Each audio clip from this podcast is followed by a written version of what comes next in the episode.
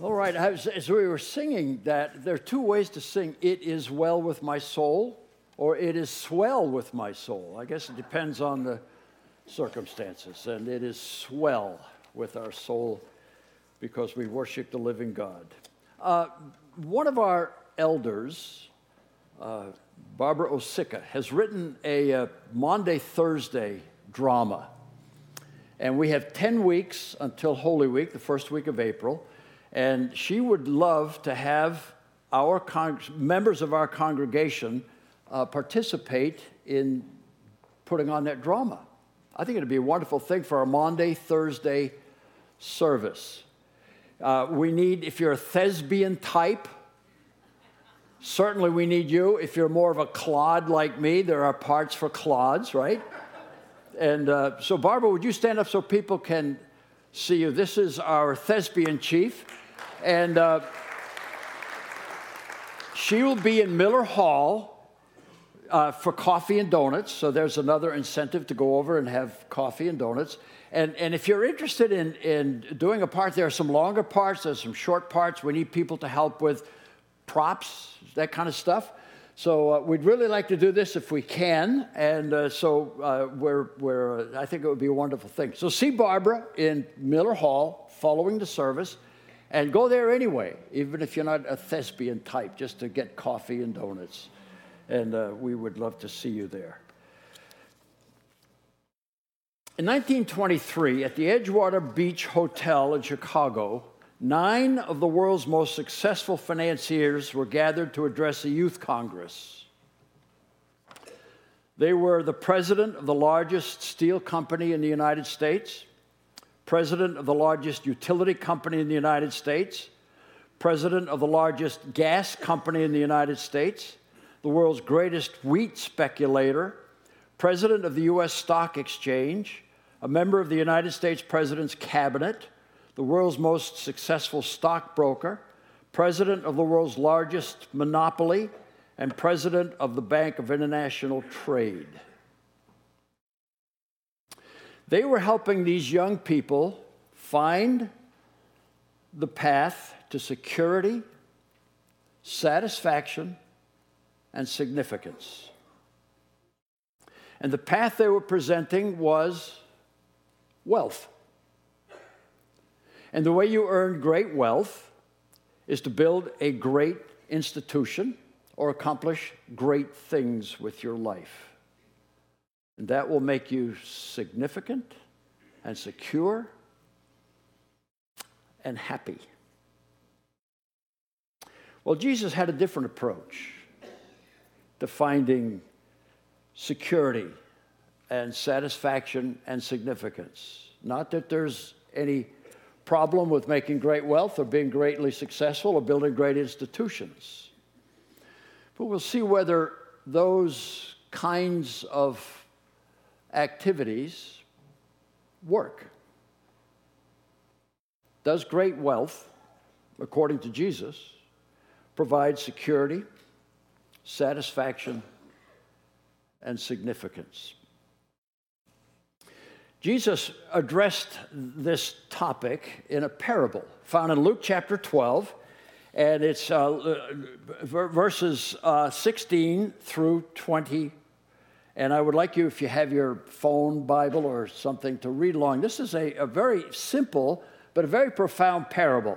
Jesus told him this parable. The ground of a certain rich man yielded an abundant harvest. He thought to himself, what shall I do? I have no place to store my crops. So he had some good news.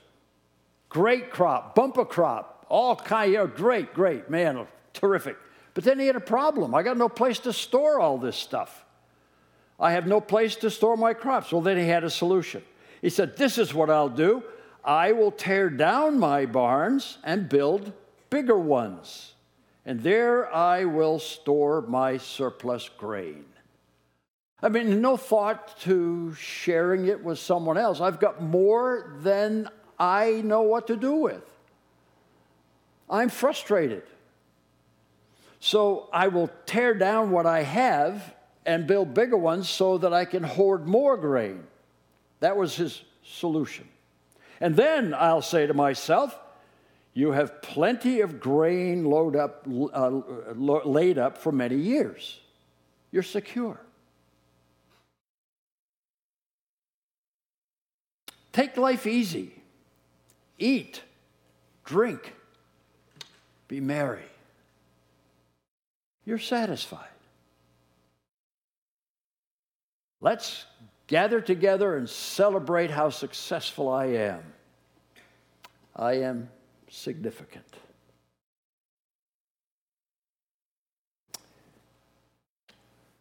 But God said to him, "You fool.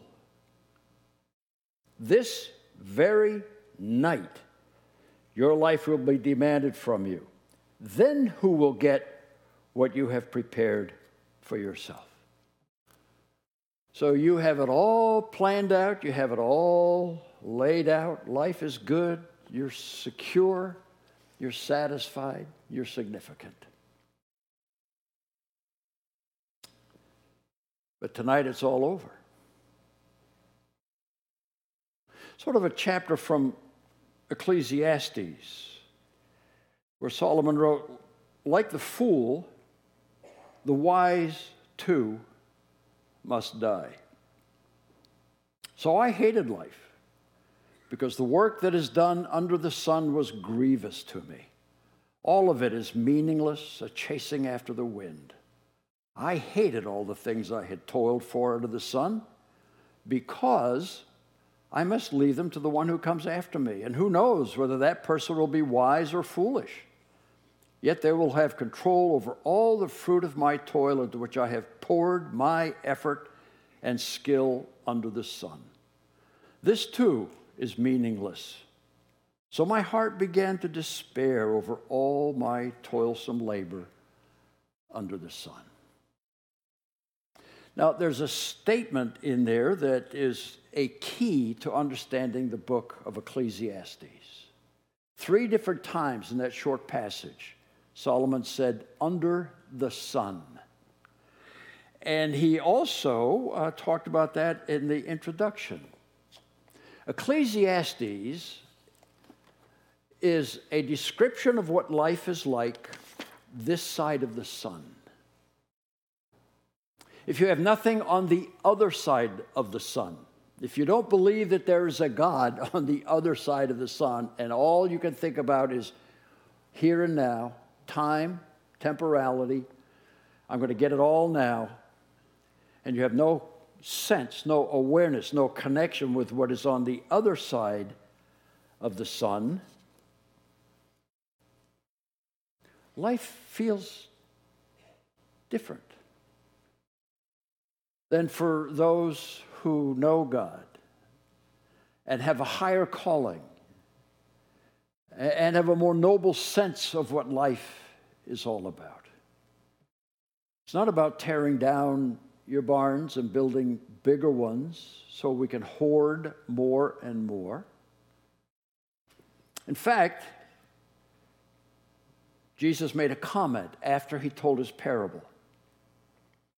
He finished the parable, but God said to this farmer McGreed, "You fool, this very night your life will be demanded from you. Then who will get what you have prepared for yourself?" And then Jesus nailed the problem. "This is how it will be with whoever stores up things for themselves, but is not rich toward God."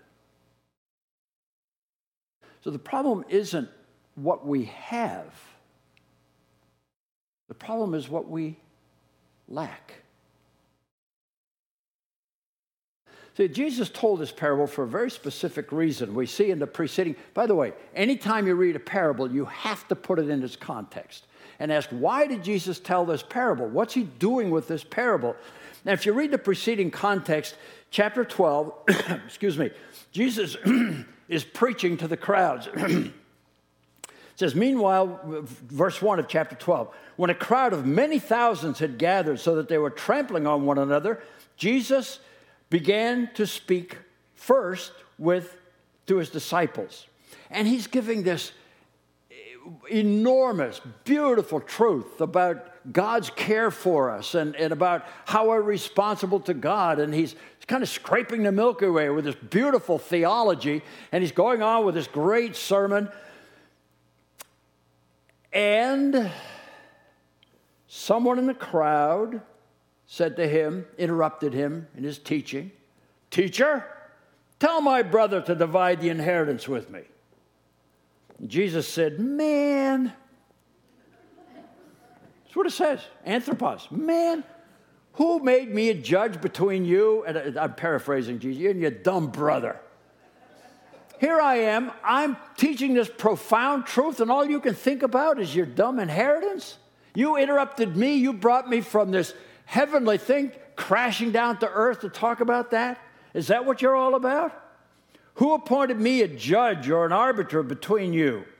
Then he said to them, "Watch out and be on your guard against all kinds of greed. Life does not consist in an abundance of possessions." Wow.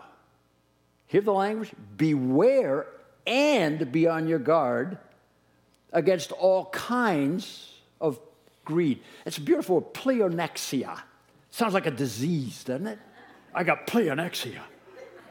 Jesus says, don't get pleonexia. It's a dangerous disease, but a lot of fe- people have it. And it's not just the wealthy. Jeanette and I spent most of our adult life poor. We were students, and we were greedy. We wanted more, and we had to fight it all the time, just like some of you, or a lot of you, or most of you. I won't say all of you. There may be a few real holy folks out there. But most of us struggle with this thing. Pleonexia is the insatiableness, avarice, covetousness, desire for more. Someone asked John D. Rockefeller one time, "Hey, you're the richest man in the world. Is there anything you want?" He said, "Yeah." They said, "Wow, what could the richest man in the world want?" He said, "More. More. No matter how much I have, it's not enough." Because there's some insatiable thing. Greed runs in pretty rough company. In Romans one twenty-eight, one twenty-nine, Paul wrote, "They have become," these people who have turned their back on God, "they have become filled with every kind of wickedness, evil, greed, and depravity." You know them by the company you keep. And greed keeps this kind of company. Every kind of wickedness, evil, greed, and depravity. Because it leads us to do things that we might not otherwise do. Some things that we don't really want to do. Some things that we're sorry we did. And we're studying our Tuesday morning study. We're studying the book of Amos. And Amos's whole argument against Israel, or God's argument, God's grief with Israel, is greed. That the rich and the powerful were, were, were, were beating up on the poor and taxing them and giving them unfair uh, judgments in court to get more money out of them. So greed can be a very, very dangerous thing. But the danger is not in having or the extent of having or the desire to have. The danger is the compulsion to have more and to do whatever I have to do to get it, which leaves a lot of us who do want more and have sort of a desire, a dream, a wish to have more. But we say, but there are boundaries. There are barriers I won't step over to get more. I have an ethic, I have a morality, I have a standard that I will not violate to get more. So there, it comes in, in different forms, doesn't it? Sometimes we are consumed with it. Sometimes we worry about it. Sometimes we feel less than others because I don't dress like that or drive that car or live in that neighborhood. I feel very insignificant. I'm really dissatisfied with my life. What a bummer.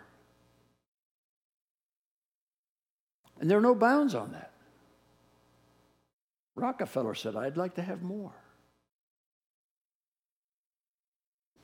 The danger exists when the need to have overrides everything else.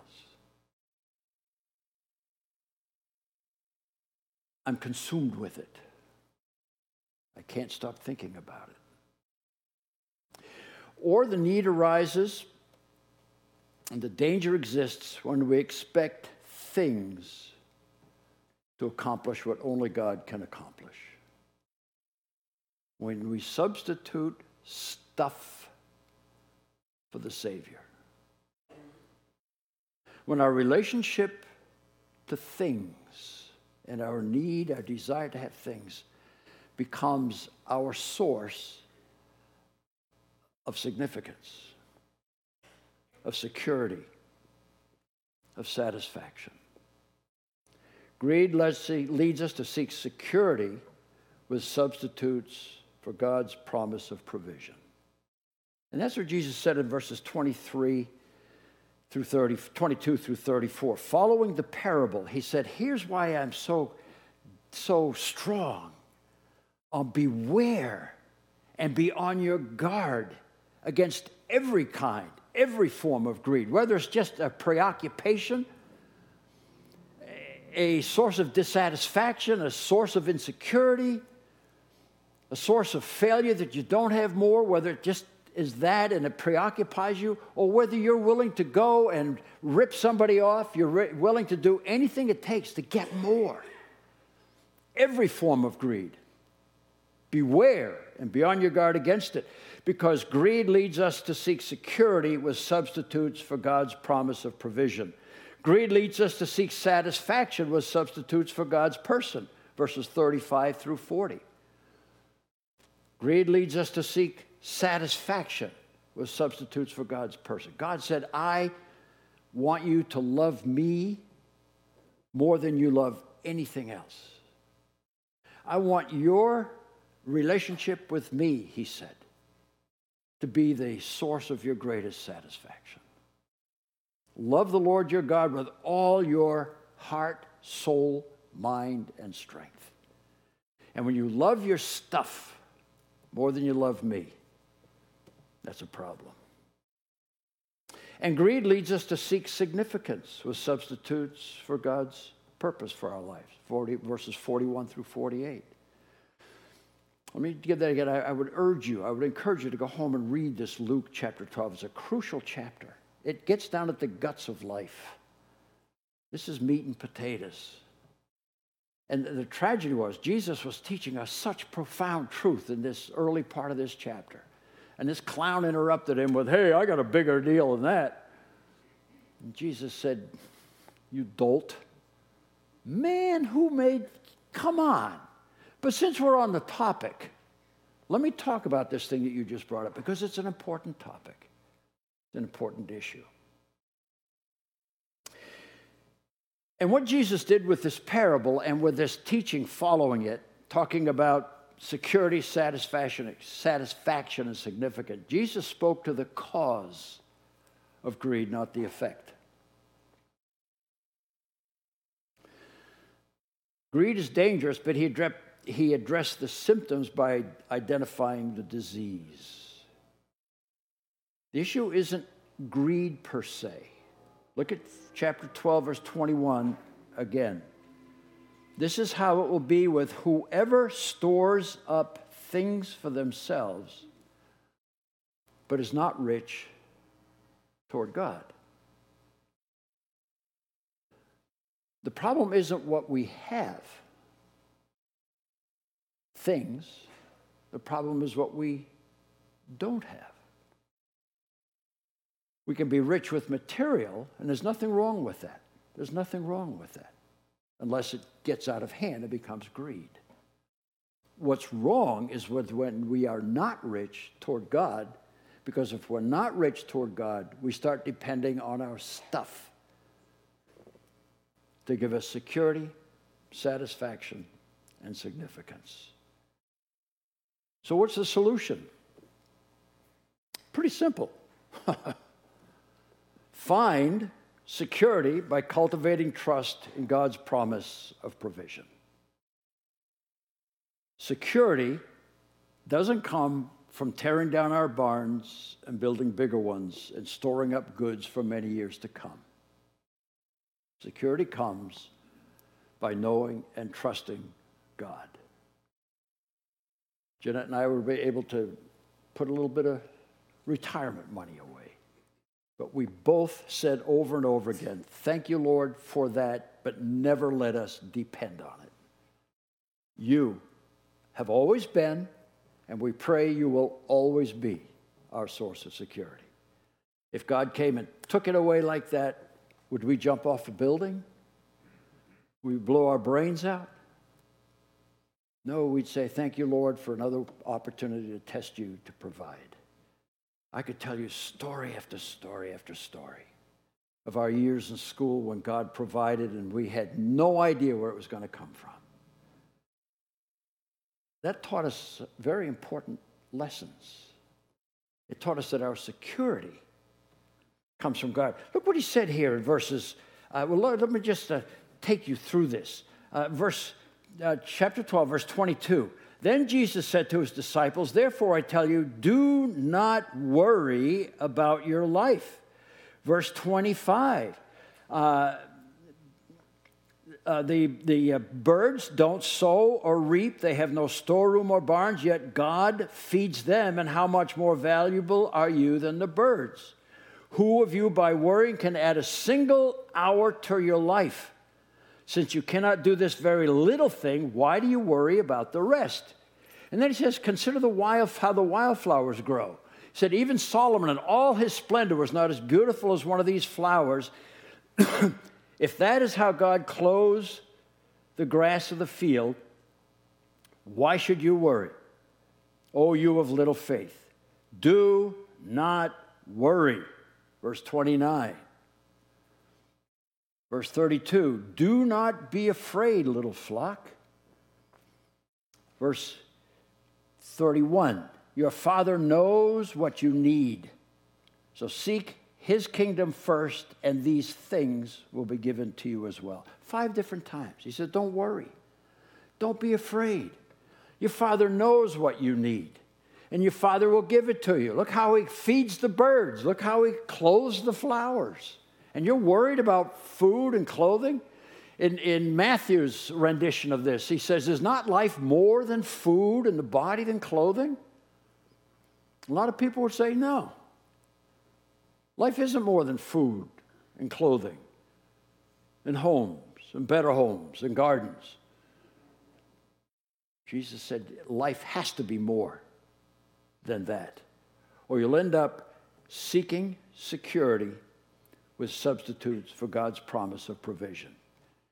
Jesus said, don't, don't get caught in that trap of saying, I am totally responsible for my security. Now, book of Proverbs, Jesus' teaching, tells us to be industrious, to be good stewards of our time and, and the gifts he gives us. This is not calling on us to be dolts, but it is saying, no matter how much you have, never ultimately trust it. Because doing so robs you of the incredible privilege of saying, my ultimate trust is in the God who says, do not fear, do not worry, do not be anxious. Your Father knows what you need. He feeds the birds, he clothes the flowers, and he will take care of you because you're worth more to him than the birds and the flowers. The second solution is to find satisfaction by cultivating an intimate relationship with God's person. An intimate relationship with Jesus Christ himself. He came as one of us so we could understand him and relate to him. And that's what he wants, is a personal, one-on-one, intimate relationship with you. I've been reading a book, or I read it a while ago, by Ronald Rollheiser, talking about loneliness. And a number of times in there, he quotes Saint Augustine, who says that God created us for himself, and until we find rest with God, we will not find rest. We will not find rest. We will not find peace. We will not find satisfaction until we find satisfaction with God. And that's what Jesus said here in these verses uh, thirty, thirty-five through forty, is that we must depend on our relationship with Christ, our relationship with God, to find satisfaction. The heart will be lonely. The heart will be searching. The heart will not find peace. The heart will not settle into satisfaction until it finds peace with the God who created you to have a peaceful relationship with him.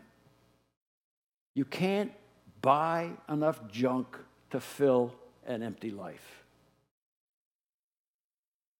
The only thing that will fill an empty life is a personal relationship with God through our Lord Jesus Christ. He talked in these verses thirty-five through forty.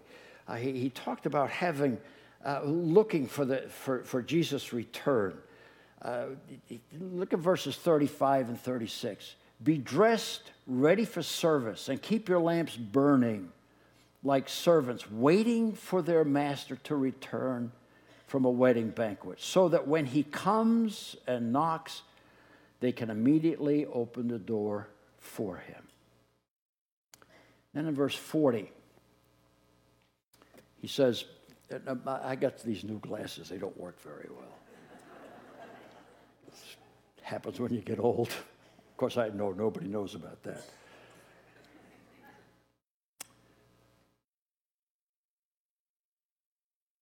You also must be ready, because the Son of Man will come at an hour when you do not expect him.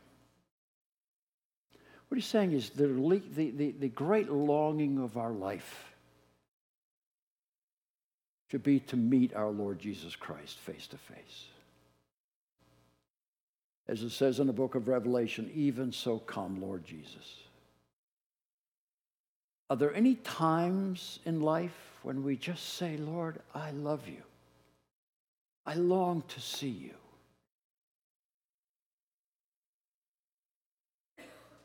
I find satisfaction in being loved by you and by loving you.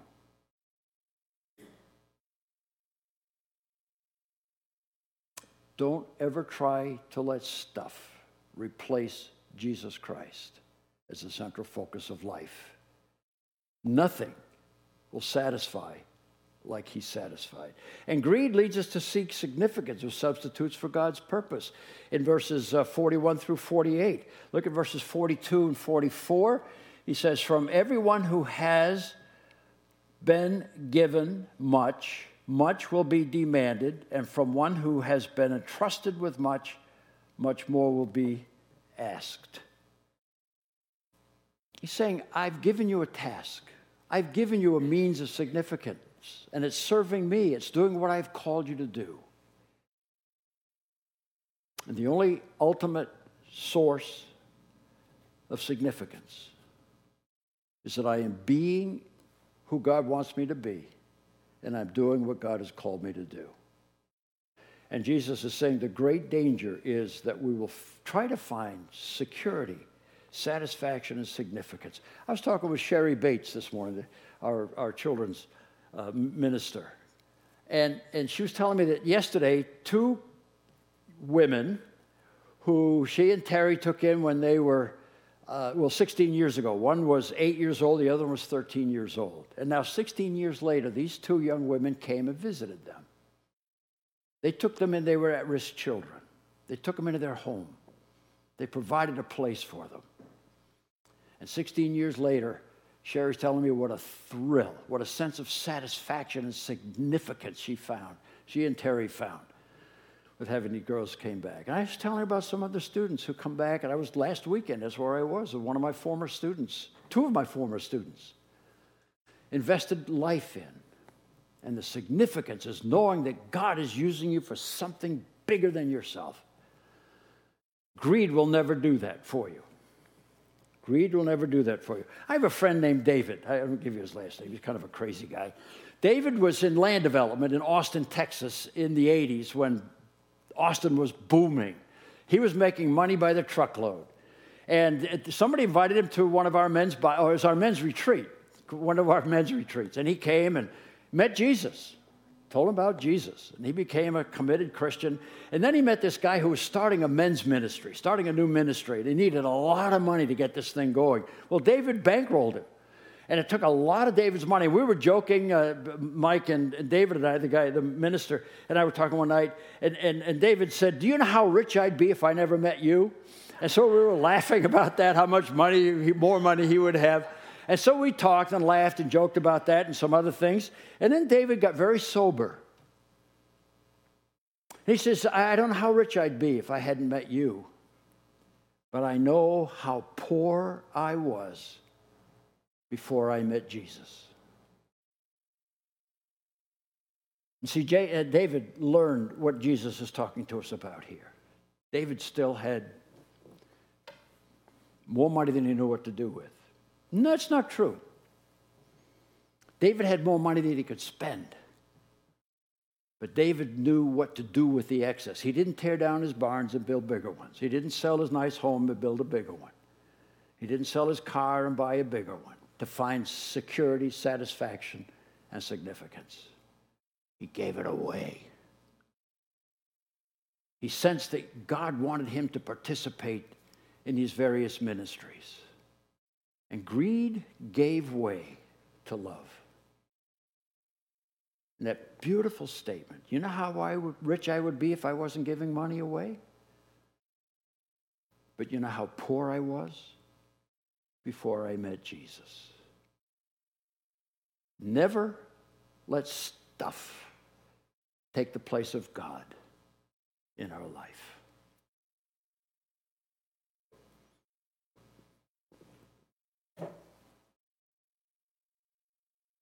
We're going to sing, "Spirit of the Living God, fall fresh on me." And don't think of it as just a song. I want you to sing it this morning as a prayer from the bottom of your heart. Spirit of the Living God, fall fresh on me. Spirit of the Living God, fall fresh on me.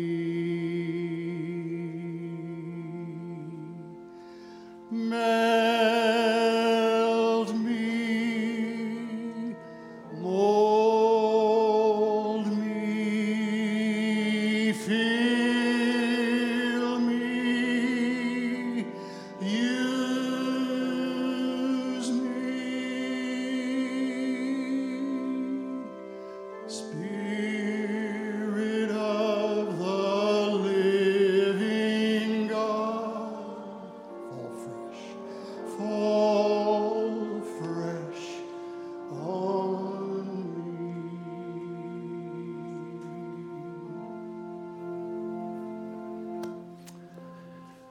Beware and be on your guard against that terrible disease called plex, plexonia, plexonia.